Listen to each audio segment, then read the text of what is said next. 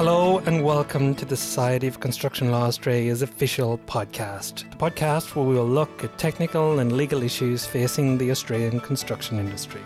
My name is Sean Brady and I'm one of the directors of the Society. In this episode, I speak with Anna Waters from NeuroPower to explore the neuroscience of leadership. Anna is going to talk about how a cognitive revolution has transformed our understanding of how we make decisions. She'll talk about how to apply these lessons to your everyday working environment, and she'll provide insight on practical methodologies and practices to enhance your leadership impact in the workplace. So get ready to discover you're not nearly as rational as you'd like to think you are. Be sure and subscribe for regular updates on issues facing the construction industry. You can also find us on LinkedIn, Twitter, and Instagram. I'm Sean Brady, and we look forward to you joining us.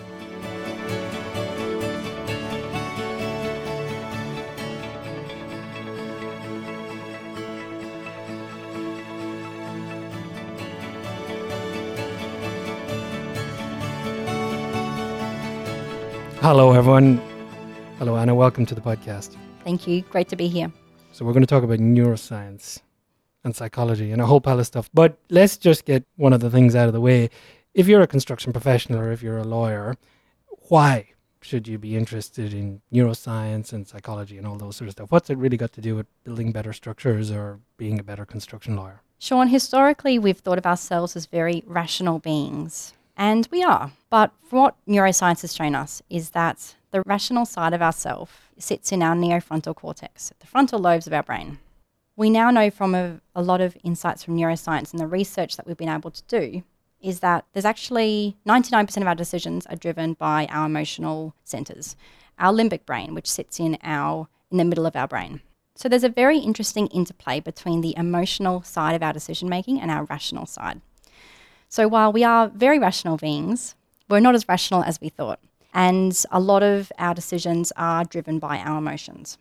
Previously, we thought that we were thinking beings who also felt sometimes, um, but neuroscience is showing that we're actually emotional beings who think. Which is really interesting, isn't it? Because in a recent talk you did for the Society of Construction Law, you you make the point that we hire for not for those emotionals. We you know, we try and put them out of the way. And I know we're going to talk about this later on when we get into system one and system two, but we we love to say that's unprofessional and we don't talk about those emotions and we, we just talk about the rational side. But you're saying that that just leads to a whole range of problems. And the research has shown that. Um, what we do when we ignore all of that is we ignore an enormous amount of information, which we'll talk about more about um, in a few minutes but it's a huge part of what drives us, drives our decisions, drives our interactions. And if we're ignoring this side of ourselves, we're leaving an enormous part of ourselves at home. Historically, we've said to leave the emotion out of decisions mm-hmm. and um, let's be rational about this, which is fine to say, but in reality, that's not actually how it works. Yeah. Um, tell tell that wonderful story that you told at the presentation about the MRI machines. Um, to me, this is just a when you listen to this, you can you can almost feel uh, the distress in it.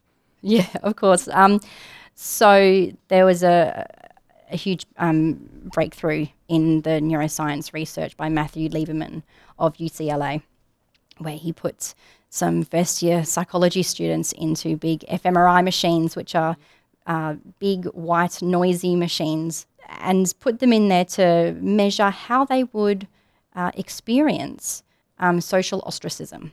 So they did it in a very gentle study where basically they would go into the fMRI and on the screen in front of them, they would be able to throw through a little screen a ball to two other people. Now, they were told that there were people in other fMRI machines, but they were actually just the computer. So they um, were throwing the ball between the three of them. Back and forward, they could choose to play to throw to player one or two. After a couple of minutes, the experimenter changed the settings and players two and three just threw the ball between them and basically excluded the first person, the person in the fMRI machines. And what the experimenters were interested in is what was the reaction in their brains. So, two interesting things happened. One is in their brains, the same part of their brains lit up as when they were in physical pain. Wow. Yeah. So they experienced the, the the the ostracism, the social ostracism, as as being like similar to being physically hit. So it had a, a huge impact on on them emotionally. The other thing that happened is that in the machines, they actually became quite agitated and angry. Wow. They were confused about why um, they'd been excluded from from the, the ball throwing exercise, um, and it actually caused quite some ethical concerns um, for the experiment. And they had to change it so that they told them this was an experiment, that they weren't up to other people, and explained about ostracism and all of this. And even though their visible reaction reduced after that, the same thing happened in their brain. So it's an innate response that they couldn't control to react so intensely to this. So, this was arguably one of the biggest findings from neuroscience. And it told us that humans are wired to be social. Mm-hmm. What is extraordinary about human beings is that we're wired to live and work in groups. But that also has massive implications for how we work. And the system one and system two, Which we'll get to. Yep. which we'll get to, Yep. and so this system one and system two, these two different decision making systems in the brain, once we understand how they work, a lot of other things make a lot more sense. Okay. So the listeners with system one and system two. But this really is the is the bedrock of what we're about in this this particular episode, isn't it? It is. And and before we jump into that, I'll just say that as a as a management consultant, um, we get called in to work with individuals, teams, and organisations when they're experiencing some challenge in some way. Um, but it's never about the actual job itself, the task. So what do you mean by that? I So- can take a guess. Yeah. uh, So th- people can usually do that, do what they're trained to do, their profession. so in other words, the job they were hired to do, the, the set of tasks That's they are meant to execute. Their technical or professional responsibilities Yep. that they're that they're trained through, that, that that they're qualified to do. Why we get brought in is because of issues with culture, leadership, team dyma- dynamics, interpersonal dynamics, all of those messy interpersonal things. hmm And that's where we have performance issues. That's when you have two organizations who've merged or two teams who've merged and they're not working and people can't understand why. It's because of these systems in the brain and the way they interplay that we can start to understand the complexities of human dynamics. And you're basically saying that if we go back to our MRI machine and the exclusion experiment, that it shows that that's hardwired. You can't you can't just say to people, "We need a better culture, get a better culture, make it work," and people can't rationally process their way through that necessarily to to come out the other the other side in a in a natural, innate way. Is that fair? That's right. This research shows at a very fundamental biological level, we have some hardwiring that make us, you know, beautifully and uniquely human, but also present some challenges. So tell us about this. Is really system one, system two, isn't it? Right. Yeah. So system one is a basically sits in your midbrain, and this is where a lot of your emotions sit, um, but a lot of your automatic processing. Okay. So say once you've learned a new skill or a new task, um, typing, learning to drive, playing piano, if you do that, whatever you can do that's an automatic task will be run by system one. It's Okay. quick, it's fast, it's automatic, and it basically operates based on the past. Yep. So it pattern matches, Yep. conserves energy. So it basically says, "I've seen this before. I know Yep. what to do in this situation." That's right. Yep. They, d- it doesn't necessarily learn easily because it, it doesn't take every new experience as a new experience. What do you mean by that? So even if your situation that you find yourself in is a very unique and different different one, it will assume that it's similar to something it's done in the past and Yeah. bring any baggage or anything back into this the current situation, which can create some interesting dynamics in teams when you get 10 people in a team who are all doing that. And presumably you don't really know you're doing it because it's automatic, automatic and that's, That's, right, and unconscious. Okay. So system 1 is also unconscious. okay, but it's a really good system, isn't it? It is, absolutely. So even though it's the source of some interesting behavior and, and all of your emotional intensity, it's um it's also the source of your motivation. So it's why you wake up and go to work. Mm-hmm. Without it, you would be apathetic. You wouldn't really care. You wouldn't want to show up each day and do what you do. Okay. So it's um, and a very important part of your motivation. It also gives you a lot of energy. Okay. Whereas which can be good or bad. which can that- be good yeah. or bad. That's right. Yeah, or helpful or unhelpful, depending on what you're trying to achieve. Okay. Yep. System two sits in your frontal lobes, as I said before, and system two is more strategic, thoughtful, considered, but it's also a lot slower. And this is the rational brain, isn't This it? is This the- is what we. yeah. This is the way we think we like to think all the time. This is the stories that we tell ourselves. so this is where our um, narrative is wrapped up. So if I ask you what makes you brilliant at your job, your rational brain will come up with the answer, and you'll be able to tell me why you're why you're good at your job. Yep. That's all sits in your rational brain, and that's all true. If you ask your, this, you know, your somebody to list their top three weaknesses or where they struggle, often people have a harder time doing that. And the reason is because we're very positive and strengths focused, and our narrative's wrapped up on all our positive things, which is why we're hired. Yep. But if we don't have a good visibility on what our blind spots are, they can actually come back to bite us and can um, prevent us from helping our rational brain achieve what it wants to achieve.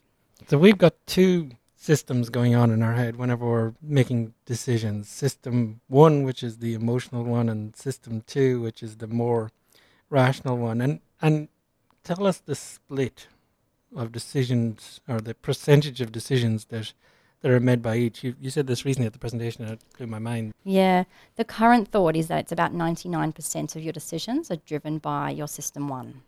Your emotional your brain. emotional brain.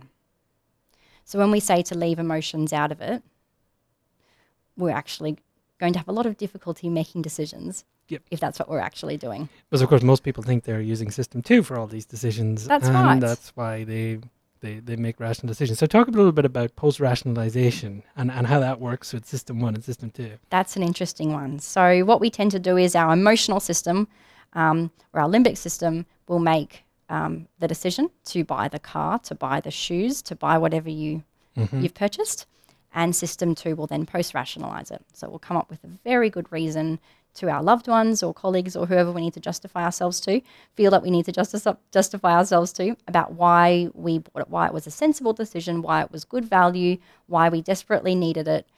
That's the post rationalization. And we don't just do it with purchasing decisions, we do it in lots of different aspects of our life. And do we know we do it?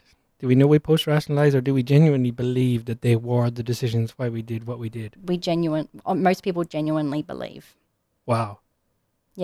So another interesting study that was done was there on two like playing cards in front of people. There were two different women's faces, hmm and um, the experimenter showed somebody the two different faces and asked them to pick their favorite one. So they picked. They then put them face down on the table, and then they did you know a little bit of sleight of hand, and showed the other person the face that they hadn't chosen and asked them to justify why they'd chosen the face that they hadn't chosen. Yes. 80% of people justified it. Wow. Didn't even realize that that wasn't the face that they hadn't chosen. Wow. They just came up with it with a reason. wow. So it's a very it's a very powerful and mostly unconscious. Yeah. Yeah. Which is what makes it presumably so dangerous and so hard to deal with. That's right. Yeah.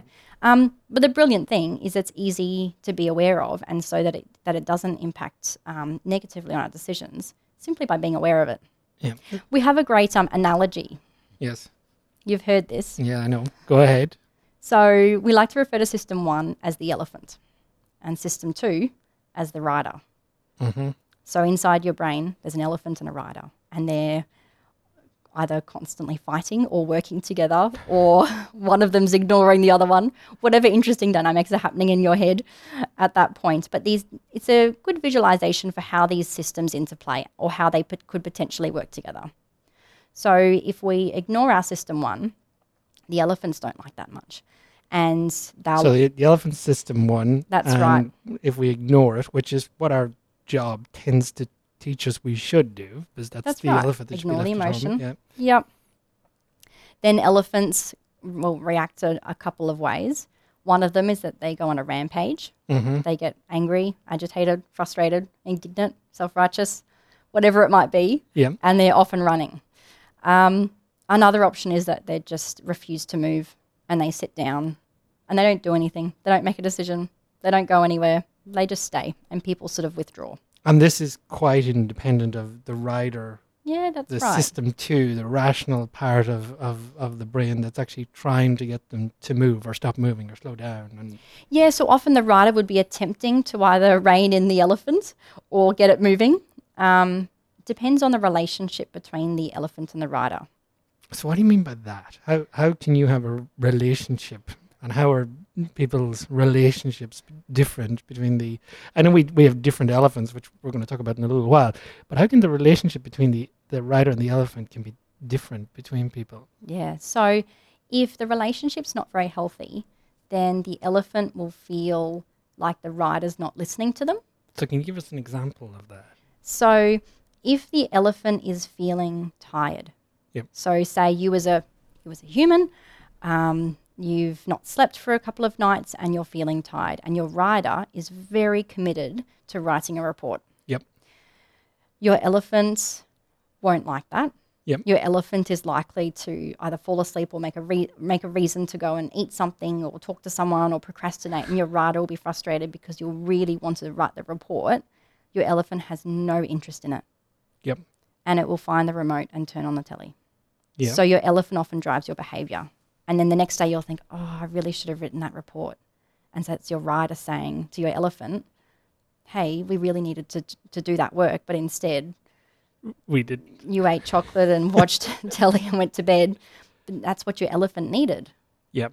Yeah. So that's your that's what you mean by the relationship that that's the the relationship. the rider was not aware enough of the tiredness of the elephant to realize from a rational perspective that that report was just simply not going to get written because the elephant wasn't going to be able to to do it and same with anger so if your elephant is running around angry and your rational party is trying to tell you that you're not angry yeah, that's right. So you can be really, really angry with somebody, say at work, and your rational brain or your rider is saying, no, you know, they're still learning or they might not have had all of the information.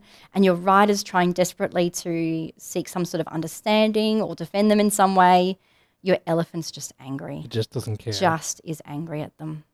and is that why you wake up the next morning and you're sorry for the things you said because your elephant's right. calmed down and That's right. So anything you've ever said that you sort of think, oh, I might need to apologize for that, that was all elephants. And your writer then thinks, oh, okay, yeah, if I want to heal this relationship, I'm going to need to to make some make amends. And do, in some people, is the relationship between the writer and the elephant better than in other people? And is that what we, is that what you call emotional intelligence? Yeah. Is that that pretty much? That's it. Yeah. Some people don't even have an awareness that they have an elephant that's driving most of their decisions.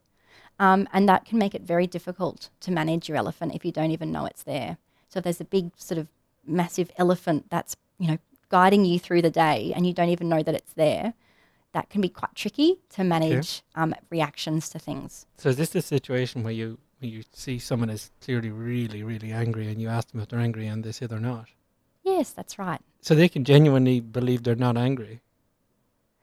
A couple of options. One is they don't actually know they're angry. Another one is they're furious, but they don't want to tell you about it right now, so they're they're masking. Yep. So um, when our elephants are triggered, which is the word that we use for when we're having um, an an elephant moment, we call it. Mm-hmm. Um, when we're triggered, um, what actually happens in the brain, in the midbrain, is we have an amygdala hijack. So the amygdala is a small pea-sized part of the brain that sits towards the back of our midbrain. Mm-hmm. And when our elephants are rampaging, the amygdala hijacks the information and processing in your midbrain and stops it moving to your rider. So asking somebody who's triggered to be rational is almost impossible. And the amygdala hijack lasts for about eight seconds. So, um, but it can be extended. So after the eight seconds, people can tend to calm down, which is why we say if you're angry, count to 10. Count to ten. if you're very angry, count to 100. So that like has a practical that has a basis very for why it works. That's right. So if you're feeling yourself like the, you know the the elephant in you rampaging, whatever that, if you're extremely anxious or overwhelmed or angry or agitated, whatever that looks like for you, because it's very different for different people, just know that there's a lot of energy in your midbrain right now, your rational centers that are needed to carefully navigate the situation are not there. So giving yourself a circuit breaker Yep. is a really helpful way um, of helping to manage it. So whether it's time, whether you just sort of say, "Hey, can we just take a quick break in this meeting?" and just take a minute or two, everyone, you know, go Calm and have a quick break, calm down, and come back to it. Um, or whether you can use humor as a circuit breaker. You need to pick your audience carefully with that one. Um, but there's a few different ways, and you know, deep breathing can also help. It actually changes your physiological reaction um, and calms your adrenal system. So deep breathing can actually help if you don't have the luxury of taking a short out. break. So if it lasts for for eight seconds, so you said there's some situations where it can be extended. So what are, what are those? Well, you, so what we know about elephants is that emotions are contagious. So if you're feeling highly emotional, Yeah. or for example, really angry about something, everybody else's elephants in the room are going to pick up on that. Yeah. And you're likely to trigger other people's elephants. And suddenly we have a stampede of elephants, which we're now we're off track. So this is why you know when you're really angry about something and you call that really angry friend of yours, he gets angry about stuff very quickly, and you go for a cup of coffee with them, you're going to get more angry and more agitated rather than actually calming down about it. That's right. So we can amp up each other's elephants um, without even meaning to. And you might have the best intentions of supporting your friend and showing loyalty to, to them um, over their anger, but may not actually be helping them right now because the rational brain is the part of the brain that thinks strategically, that builds relationship, that relationships, that does brilliant work, that thinks around corners. The rider brain is the brilliant part of you.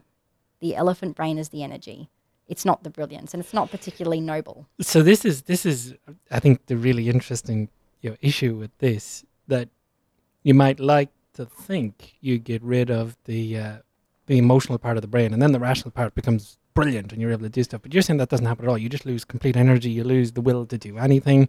So you've got this really rational brain that just wants to sit around and not do anything. That's right. So they did 40,000 lobotomies in the US, um, middle of last century. So they actually severed the elephant from the ri- Wow. rider. Um, it got rid of a lot of dodgy behavior, but it also um, left almost a shell of a person. So they weren't able to make decisions. They they lost um, their motivation to work. Um, they lost a lot of their enjoyment of, of life in Yep. terms of enjoying food. They had no um, excitement or passion for for life. Wow. It was all very uh, robotic and intellectual, intellectual, but nothing there driving the machine. So once we lose that emotional part, the bit you know that we keep coming back to that we're told to leave at home when we, we come to our jobs, we we just lose the whole energy for what we're there for in the first place, and we have to sort of live with the good and with the bad. That's right. And and whether even though we sort of say you know leave the emotional part at home, um, from my perspective, we don't. We bring it to work, and at work we do have frustrations. Yep. You know, people um, trigger each other all the time, um, but the difference at work compared to home is that it's not sanctioned, and so people don't feel like they can express how their elephant's feeling, because remember we're not meant to be emotional at work, um, supposedly, and so um, it creates for some interesting dynamics. Because from the presentation, you were saying that the, the fundamental interesting dynamic is that if the elephant is, you know, starting to get into control, and we ignore that elephant, um, or someone else ignores that elephant, that's pretty much the single worst thing you can do, isn't it? Yeah, and it's very likely to amp up the elephant. So suddenly the rider loses complete control, and the elephant's off and running, and that's and that's it. That's right, and probably you know recruiting for the stampede. so everyone else is getting on board with the same set of emotions. That's right. It often happens. So what you're really saying is, if you can't ignore, so you can't leave your elephant at home. It's going to come to work with you whether you want it or not. It's hardwired in. Yeah. Yeah, you you can't ignore it. You know, other people can't ignore it because that's going to just make it break loose and stampede, and you're going to have a big problem in your hand. Is what you're saying that fundamentally, it's it's about improving the relationship between the rider and the elephant, and helping the rider part of people's brains understand the elephant part better. I'm hesitant to use the word to be able to control it, but it, I used to at least be aware of it and Work with it. Work. With, oh, that's good. Yeah. Work. So, what do you mean by work? Work. So, if I'm really angry about work at work about something, and and my rider is sensing, oh, this elephant is just about to to break loose. How do you deal with that from a personal perspective, even before you get into sort of interpersonal? Yeah. That's that's really the key and the first step to having a better relationship between your elephant and rider is knowing the signs, Mm-hmm. understanding what frustrates your elephant Mm-hmm. and knowing the early warning signs before you get to that amygdala hijack, which is sort of a crunch point. So you want to be able to see the very the very first signs of it. Um, And they're different for different people. they are they're very different from different people. So can you give us a few examples of the sort of ones that people may see Yep. for anger, for example? Yeah. So, well, for example, um, some people are enormously triggered by people being late to a meeting. Yep. So if you walk in five minutes late and that's not a particular trigger for you, but it is for somebody else, somebody's elephant's rampaging. They'll be sitting politely and smile and nod, but inside they're actually the emotional brain's running the show. The elephant's running the show. Their rider's nowhere to be seen. So say for a moment I'm that person. So I'm waiting for you to turn up for this podcast and you're five minutes late. And let's say that I'm the sort of person who gets absolutely triggered by lateness. So straight away, my elephant is is starting to go off. You don't care because you're not worried about that. Your elephant doesn't care about that. How how and my rider knows now this person's late. I know I get angry when people are late. How do you self-regulate? How do you do you help your rider in that situation? Help the elephant. So that's that's personal, individual. Mm-hmm. So whether it's taking a moment, whether it's self-talk and reframing it, oh, you know, I'm sure she had a great reason for why. I'm sure traffic was bad or parking was Yeah. difficult or whatever it might be, to encourage your elephant to have empathy and understanding for the other person. So self-talk is one way of doing it. Yep. Taking a quick break is another way. Yep. But anything that you can, you know, um, reduce that intensity. One of the methods with mo- with the most evidence behind it is to label the emotion. Okay. So if you're feeling agitated about something, to be able to label that, label that, or if you're feeling frustrated, to be able to say, "Hey, we, you know, we'd agreed that we were going to meet here at three o'clock. It's a bit frustrating that I was here at three and and and you weren't able to." So It do you have to say it out loud? Is it enough for for for your rider and to say to your elephant inside your head, "You're really angry because they're late," and that's okay, or do you have to say, "Hey," obviously in a nice way, this, "You're late and I'm really angry." It works better if it's out loud, Wow, but you need to pick your audience. I bet you do. So we, um, if your elephant's expressing how your elephant's feeling, you're going to escalate things. Oh, you have talked about this in the Yeah. presentation. So explain. Yeah, this Yeah. is a really important split, isn't it, between the two? So the idea is that your rider expresses what your elephant's feeling. That's when you get a good outcome. So if your elephant expresses what your elephant's feeling, So give us an example of that for So the person's late. five, you know, say five, or let's say 10 minutes late, because five minutes late is pretty nitpicky. If they're 10 minutes late, right? Um, you might sort of say, hey, that's really slack. What are you doing? You know, um, we may as well pack up and, and go home or something. like it's it's intense. You'll probably have a tone in there, Yep. um, and it'll be it'll be a it'll be a, a cut, Yep. a purposeful cut or a jab at them. Yep. And that's what you're going to wake up tomorrow morning and go, That's right. I shouldn't have said that. yeah, we probably don't have a great relationship anymore. Yeah. Um, depending on their elephant and what triggers their elephant, remember, because they're all different. Yep. So the idea is that your rider can express how your elephant's feeling. So if you're feeling a bit frustrated about it and you're thinking it's going to impact on the meeting that you're about to have and you're wanting to switch quickly, sort of saying, "Oh, I was really keen to get started at 3 because I actually need to head off at 3:30 and we're not going to have a lot of time." So it's a bit frustrating that we're starting a, a few minutes late, but I'm really glad that you're here now. Okay. Yeah. It's calm, it's expressed, but it's not a jab and it's sort of you're looking forward to moving on. So you're able to basically communicate with your elephant right. and say, "I've, I've, I've made the other person aware of what's upset you, and now we're we're moving on from Yep. from that." That's right. So in your presentation, and I know we're talking a lot about anger here. Probably should talk about other things, but in the presentation, you also talked about this whole concept of what happens when you go into a meeting and someone is clearly furious before the meeting starts. You've got seven or eight people in that meeting. Someone is absolutely furious. You have no idea why. Nobody else probably. Well, some may, some may not. Why?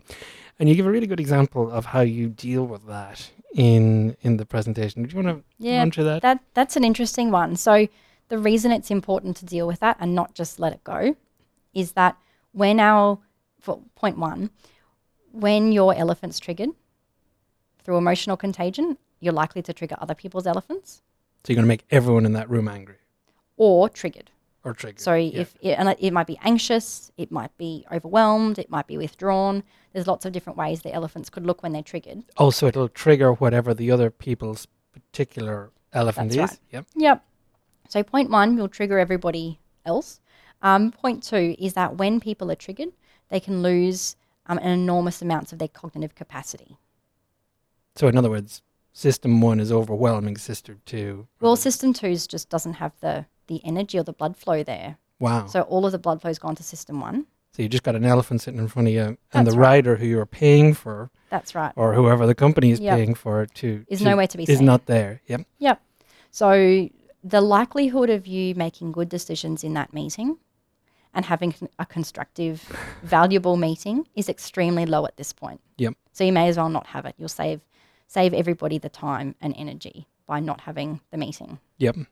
So this is that's that's And that's a pretty, you know, full on and stunning conclusion to come to, isn't it? But we've It all is. been in those meetings. That's where, right. Where you just go, that was that was worse than not having it. Yeah, that's right, and does a lot more damage. So the way that we um, approach that, so if you have somebody who's come into the meeting, they're visibly angry or frustrated or whatever, whatever their elephant looks like when it's triggered. What we do is a check-in. So we go around the table and everybody says how they're going, where they're at, how they're tracking, how they're feeling, whatever language that works for that particular group Yep. but everybody just does a quick check in. So it might be, yep, feeling great, energized, keen to kick on. The next person might say, yep, slightly weary, you know, had a late night working, but I'm, you know, keen to be focused. Third person says, I'm really angry. Yep. Yeah. And the important thing there, presumably, is that's the, you're making the riders say what the elephants That's right. feeling. Okay. Yep. So first of all, the person who'd said that they're angry already, they've had to label it. Labeling is an is a rider function. Yep. So you've already started to move the blood flow from their elephant into their rider. Yeah. So labeling it, they've actually had to work out what the label is for the emotion that they're feeling. Yeah. So good and fine don't count as check-ins Oh. when people are checking in. Good Why, why not? Why not? Uh, because they're automatic responses. An elephant is an automatic response. Oh, wow. So to be Yeah, able to think of the language. So how are you? Well, how are you feeling right now, Sean? Uh, happy that this podcast is going okay. yeah, I'm happy. Yeah, but you thought it, you had to think about I'll it. think about it. Yeah. yeah, I did. If, yeah. if and if you like, you might have just said fine. If I hadn't just said that they don't count. That's what I would have said. Yeah. Fine, Good. automatic. Yeah, that's I'm- right. I'm so that's your yeah. elephant, but you've identified that you're happy. So your rider needed to do that.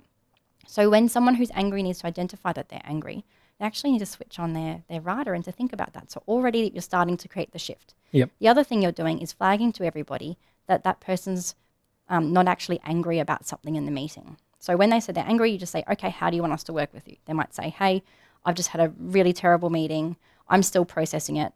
I'll be a little bit quiet in this meeting, but I'm actually keen to be here. Great, thanks. You don't need to go any more detail. It's not a therapy session. Thanks, excellent, move on. So that's stopping the triggering of the other elements in, of the That's other right. elephants in the room at that point. Yeah, so people don't start getting anxious about, I wonder why they're angry and they don't seem quite right and maybe they don't want to be here and maybe they don't like this decision and everybody's elephants just basically make up stories to fill in the vacuum because they don't actually know why that person's angry. So it's why it's really important to do the check-ins as long as they're legitimate and as long as people don't just say that they're fine or So, good. so go to the one that's not legitimate, where you ask the person who is clearly furious, and they say they're fine. What Yep. what happens? So that's presumably the the elephant labeling, or just not dealing with it at all. So how do you how do you deal with the denial part of this? So, a couple of different ways. The first step of escalation, I would flag. Um, but if it was a colleague of mine, I would try and use a little bit of humor and just sort of say, "Hey, you don't quite seem yourself. Mm-hmm. It seems like something's up. Does it have anything?" And and see if they respond. Um, if they don't, I'd say, "Does it have anything to do with the meeting, or can can we just assume that whatever's going on for you, you're processing, and you'll rejoin us when you're ready?" And see if they respond to that. So you're basically saying we all know you're angry. Mhm. We just are trying to establish you're sort of not angry with us right now. Yep. not angry with this meeting, Yep. which makes sense. Yeah. That makes complete sense, actually. So, one of the, the really interesting things in the conversations we've had since your presentation is that, and we've alluded to it a little bit, is that there's there's more than one type of elephant, um, which means that these elephants behave in a different way and see the world differently. Tell us a little bit about the different types of elephants. So um, there's about nine different types of elephants, and they do react in very different ways. So some elephants um, get quite angry and self-righteous when they're triggered. Yep. Some are quite needy Yep. and need a lot of approval from other people and Yep. validation. Some are very competitive and success oriented. Yep. Um, so you have all different sorts of of elephant reactions, and so um, I guess at a fundamental level, our own reference point is that other people are similar to us. Yep. And the the phrase "treat others as you want to be treated" is very well with uh, you know great intent Ten, yeah, well intentioned. it's just not not helpful because as that you want to be treated is very differently to how other people want to be treated. Whether your elephant is That's needy right. or angry Yeah, or whatever, that's it, right. What whatever it has be. very different needs. So can you? I mean, we we talked about this a little bit before, but of these nine different types, they all have names, and we're not going to talk about all of them. You can all go visit Anna and have a chat to them, uh, chat to her about about all of them. Can we talk about a couple of them, Sure. um, or, or one of them, or a couple of them? Because I think stepping through, you know, who, you know, what, what these are, because I'm sure our listeners know. They'll either see themselves in this, or they'll see a work colleague, or a spouse, or a friend in, in one of these. So just grab one of Yep, them sure. to start and, and tell us Well- a little bit about it. Well, let me tell you about the achiever. Mm-hmm. So the achiever um, likes action. They like, in terms of momentum Mm-hmm. and success, they like um, momentum, progression, anything that's moving forward. So in the workplace, anything. Um, so meetings that where there's too much talk and not enough action Yep. are likely to start frustrating them. Yep. You'll see them start tapping on the table. Yep. And after sort of a 20 minute meeting, they'll actually want to start heading out the door. so they'll become quite frustrated if there's endless chatter and Yep. endless talk um, at work. Um, they're also very keen on tracking their progress. So they like to make progress and they like to track it. Yep. So they'll have lists and they'll be very keen to monitor to make sure things are on track. Yes. They don't like the um, you know the goalposts changing on them, and this is likely to cause a, a big trigger for even the achiever. even if the goal coast oh the goal coast the goalpost changing is a is a good thing for project success or whatever you want to call it. Will that even even though you rationally say to their elephant, um, sorry, this is changing the rule. Maybe it's for the project as a whole, not necessarily for you personally. Is that going to frustrate the hell out of them? They'll probably still feel frustrated, but it will be less of a trigger. So if you can engage their rider with the reason behind it, okay. you can acknowledge and say to them, "Hey, I know this is frustrating because we got so far down this track, but I think for the success of the project, it's really important that we make these changes." And engage them in that, and acknowledge that that this is frustrating. So you're actually labeling the emotion for them For them. and preempting the likely trigger. Okay. Yeah. So these achievers, tell tell us tell us more about them. Um, so they're they're usually um, very well dressed, very well spoken, um, and very focused on achieving for the group. And They- they use specific words, don't? Well, they all They elephants tend to, use yeah, they like words. success and achievement and progress and momentum and and words like that. So they'll tend to they'll they'll um, tend to use those sorts of words. They can be quite impatient. Yep. Um, just because they're wanting to keep moving things forward and anything that will slow them down is just frustrating, really. Um, whereas other elephants, they actually like to talk things through and they process things by talking. So let's let's talk about So to, to com- contrast these elephants just as an example. Pick Yeah. another one which is is the talker who wants to talk these things So through. let, let's talk about the loyal skeptic. So they like to talk things through, and they think by talking. yeah. So they like to have lots of discussion. Um, they're fairly skeptical and and cautious, um, a little bit anxious um, about how things will go, but they don't usually see themselves as, as anxious. What they tend to do in a group is point out all the different ways that a project or piece of work could go wrong. Yep. So to everybody else, it looks like they're not on board and that they're a bit of a wet blanket. Yep. But really, they're wanting the group to succeed just as much as the achievers. But what they their brilliance is that they're able to see all the different ways that it could fail. So that's why they point them out. But what what But the, that's not a sign of lack of buy-in. no, that's right. They're actually playing a really important role in the group. That must do the achievers' heads in. It does. Yeah, Yeah. because it feels like they're slowing them down. so what the loyal Oh. skeptic needs to learn to do is to say, "Hey, I really want this to be successful. In order for us to get there, can we please address a couple of these concerns? Because if we don't, I'm worried that it won't be a success." Wow. So, if So they're fr- yeah. they're dealing with an a- an achiever, then the achiever they're telling the achiever, "I'm I want the same as you. That's right. I just have a different way of going right. going about it." And usually, um, the achievers will be a lot more patient um, when they hear it framed that way and be able to address the concerns of the loyal skeptic. So if we have a meeting with an achiever and a loyal skeptic in a room, and they have a disregard for the stuff we've just talked about, that's where the riders lose control, and the elephants can rampage and bash heads and cause all sorts of of non-constructive behavior, shall we say? Yeah, that's right. So the achievers will become um, more action focused and um, more impatient. Yep. And the loyal skeptics will become a lot more paranoid and anxious because they're not feeling like their concerns are being heard or addressed. And so, what they're likely to do outside of the meeting is to go and tell everybody else about all the different ways that the project could fail. And then, when the achiever hears it through the back the, the back channels, um, we'll have a quite a quite an intense reaction to someone going behind their back and talking about all the ways it could fail, even though their intention was actually good. And th- is that partly because not only is it sort of undermining the belief in the success of the project, but it's also undermining the belief in the success of the achiever personally. Absolutely. Yeah. So if you're their manager, so you know this is blown up in the office, what do you what do you do? Remind them that they're both wanting the same thing. So that's the key. That's right. Yeah. And acknowledging what they the perspective that they're both coming from. That the achievers wanting success for the group, not just for them. And that they're wanting momentum and they're concerned about there's not enough activity, we're not actually going to meet our deadlines. And acknowledging about the loyal skeptic the loyal skeptic just wants this to succeed as well, but they actually have a really good um, eye for identifying the risks to the project Yeah. and that we need to listen to those. So giving them space to maybe document all of them or to talk through somebody. Um, the three may not be the best person for them to talk all of the risks through. maybe they can sort of summarize it and bring it back to them Yep. um, just to help manage them. So the social contract that you have in a team, where teams are aware of these elephants, is that I'll manage my elephant, and the team helps me to manage it, and I help everybody else manage their elephants. That's the social contract in a high performing team. So that's fascinating. So you're basically saying my emotions are there. I'm going to manage them, but you have to help me. I'm asking for your yeah for your help, to manage to my manage. elephant um, because it has some strong views that I don't always have control over and it reacts.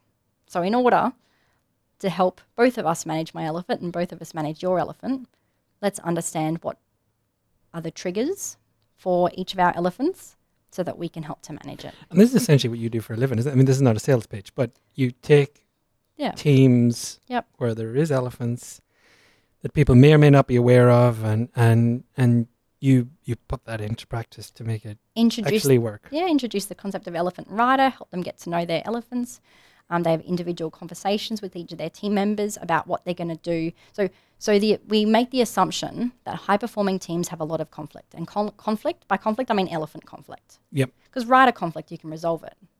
Yes, because It- can it's much rationalize it. and- That's right. Yeah. Elephant conflict um, just comes up again and again. You know, that person keeps doing this something and they always do that. And why can't they just do that? Whenever you find yourself saying something like that, that's all elephant. Um, so we assume that our elephants are in constant conflict with each other. That's just, you know, they're stepping on each other's toes and that's just how elephants interact. So the idea of high performing teams is that we accelerate the rate of dealing with the conflict. So we resolve it quickly and move on. Yeah. So if I've talked over you in a meeting, someone talking over me in a meeting, uh, you know, that's not a huge trigger for me, but it might be for you. Yep. And I know that. Yep. But in a meeting, for whatever reason, I talked over you. I know it's a big trigger for you. Outside of the room, I'll just say, hey, Sean, I know I interrupted you in the meeting. Yeah, sorry about that. I, you know, feel really passionate about it. Um, you know, elephant got away from me, whatever. Um, I know that, yeah, that that that you don't prefer that that that's how we interact, and we've talked about it before. And you can say, oh yeah, yeah, thanks, and cheers, and it's done. Yeah. That's it. Yeah, which is in- intensely powerful, isn't it? It That's is. right. Otherwise, for the next three weeks, you're going to be avoiding me and every meeting, thinking, oh, she's going to do it again. And, you know, and it just um, perpetuates the, the elephant conflict. Um, and it's really unnecessary and takes enormous amounts of effort and energy managing all of these interpersonal conflicts when we actually have a lot of work to do. And do you get into situations where you're helping a team and the communication inherently is so bad between a certain person's rider and their elephant that it's unfixable? Do you, do you get into those situations? Yeah, other people would probably say that that person has so low emotional intelligence that you just can't work with them. Do, do you get those situations? Not that we can't work with them, but we use different frameworks to help people give a language for understanding. So Okay. even with people, when people who have really good emotional intelligence understand a lot of the stuff that we're talking about. They might not have had a language for it, Yep. but they inherently get it. People with not as high emotional intelligence, um, they need sort of frameworks and languages to understand so that they can sort of pattern match. And I mean, it strikes me so much of it is, and I mean this in a good way. It's it's about expressing your emotions in a way that's not perceived as a weakness. That's right, and I think it's enormous strength. Yeah, I said so. Um, I, from what I've seen, and I and I work with a lot of leaders, the most credible leaders have a really good sense of their elephant. They know what their elephant's like. They know what triggers their elephant. They know um, how to harness their elephant and use it to um, motivate them. Um, and they have a really good sense of their rider as well. Well, let's let's just talk about that for a second because we've talked a lot about the negatives of the elephants, Yeah. but just and we have not talked about this before, which is what do you mean by harness their elephant? I mean, I, I get it in a sort of a conceptual idea, but Mhm. but how does how does that Mm. how does that work? Well, let's let's take my elephant for example. Mhm. So my elephant is a bit of a perfectionist. Yep. Um, I think we decided mine was the same, didn't we? Yes. Yeah. we you, you thought it probably was. Which So, doesn't mean we're always perfect, incidentally. Uh, correct. No, no, far from it. Very Yes. far from it. Um, it means that that's what we're striving for. Yep. So the fact that my elephant's striving for perfection means that I have the energy to do a lot of um, intense, tedious work. Um, stay up late doing work longer, longer than you know, way longer than working hours until I get the job done. Yep. Until it's of a high standard. So um, that gives me a lot of energy, and that's not my rider. My rider's engaged and there to help do the work Yep. But the elephant actually goes the mile, the extra mile, because I want to get that, that outcome and because I struggle to leave something if I haven't done it. Yeah. Um, if we jump back to the example that we talked about um, a few minutes ago, when you're up late and you're working on a report and Yep. your elephant's tired and you turn on the telly and wh- whatever it is, um, if you have a really good relationship with your elephant, a couple of options. One is you could say, I acknowledge I really need to sleep right now. I can do the report another time. That's fine. You're respectful of your elephant. You go to sleep. You give your body the rest that you need. Yep. We don't always have that luxury. And so, what the rider can say to the elephant, I understand that you're tired. What can I do? You could, you know, do some push-ups, get your blood flowing, have a coffee, whatever you might want to do to sort of pick yourself up and say, "Hey, I need two hours. Work with me." So this Yep. is all happening internally, Yep.